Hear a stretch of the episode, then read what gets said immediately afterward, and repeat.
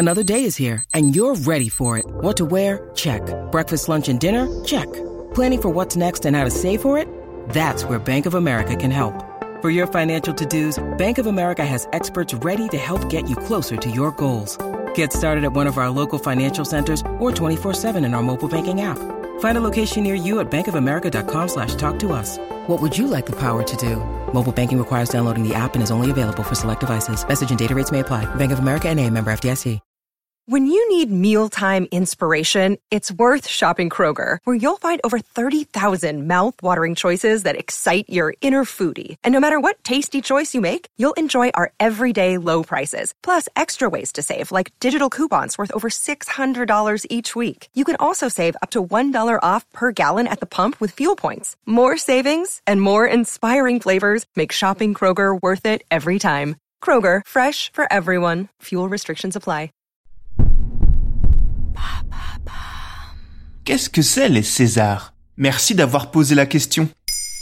Les Césars, ce sont les récompenses permettant de mettre en avant tous les professionnels du cinéma français. Ça se déroule tous les ans à Paris lors d'une cérémonie durant laquelle les gagnants de chaque catégorie remportent donc le fameux César. Ça va du César du meilleur film au César du meilleur son, en passant par celui des meilleurs costumes ou du meilleur acteur. Ça existe depuis 1976 et c'est à ce jour la plus vieille remise de prix majeure dans le domaine de l'audiovisuel français. Mais pourquoi ça s'appelle comme ça? Alors oui, je vois ce que vous vous dites, les Césars, c'est pour Jules César. Eh bien non, aucun rapport. Les Césars s'appellent les Césars car le créateur du César s'appelait César. Ok.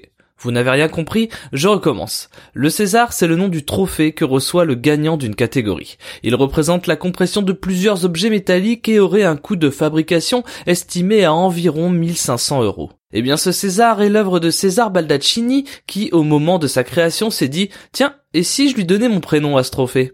Et c'est ainsi que sont nés les Césars. Et comment sont sélectionnés les films en compétition Alors là, les règles sont claires, mais très strictes. Chaque film présent dans la sélection doit faire au moins 60 minutes, sauf pour ceux concourant au César du meilleur court-métrage, évidemment. Ils ne doivent pas forcément être en français, mais majoritairement de production française, sauf pour le César du film étranger, évidemment encore. Ils doivent être sortis entre le 1er janvier et le 31 décembre de l'année précédant la cérémonie et avoir été exploités au moins une semaine dans un cinéma parisien. Petite exception pour les nommés au César du public, qui eux sont sélectionnés selon leur nombre d'entrées réalisées en salle. Et comment choisit-on celui qui gagne? Alors nous, on ne choisit pas grand-chose. C'est l'Académie des Césars qui choisit via la voix de ses votants. Ce groupe de votants est de 4509 membres mélangeant des techniciens, des réalisateurs, des producteurs, des exploitants, des agents, des directeurs de casting, des attachés de presse ou encore des acteurs. L'objectif étant de représenter au mieux toutes les facettes de l'industrie cinématographique française. Pour être admis dans ce collège, les membres doivent avoir une expérience significative dans le milieu du cinéma et s'acquitter d'une cotisation de 90 euros. Oui, c'est pas crucial comme info ça, mais je trouvais ça marrant de le préciser. Ces votants ont à leur disposition un guide recensant les sorties cinéma françaises de l'année éligible. Ce petit guide est accompagné d'un coffret DVD permettant de regarder toutes les œuvres. Ensuite, il faut voter. Pour ça, le scrutin se passe en deux tours. Le premier permettant de valider qui sont les nommés, entre 5 et 7 selon la catégorie, et le second pour déterminer qui sont les grands gagnants de chaque catégorie. Voilà. Comme ça, la prochaine fois que vous regarderez les Césars, vous comprendrez tout le chemin parcouru par le petit papier contenant le nom du lauréat enfermé dans sa petite enveloppe. Maintenant, vous savez. Merci d'avoir posé la question.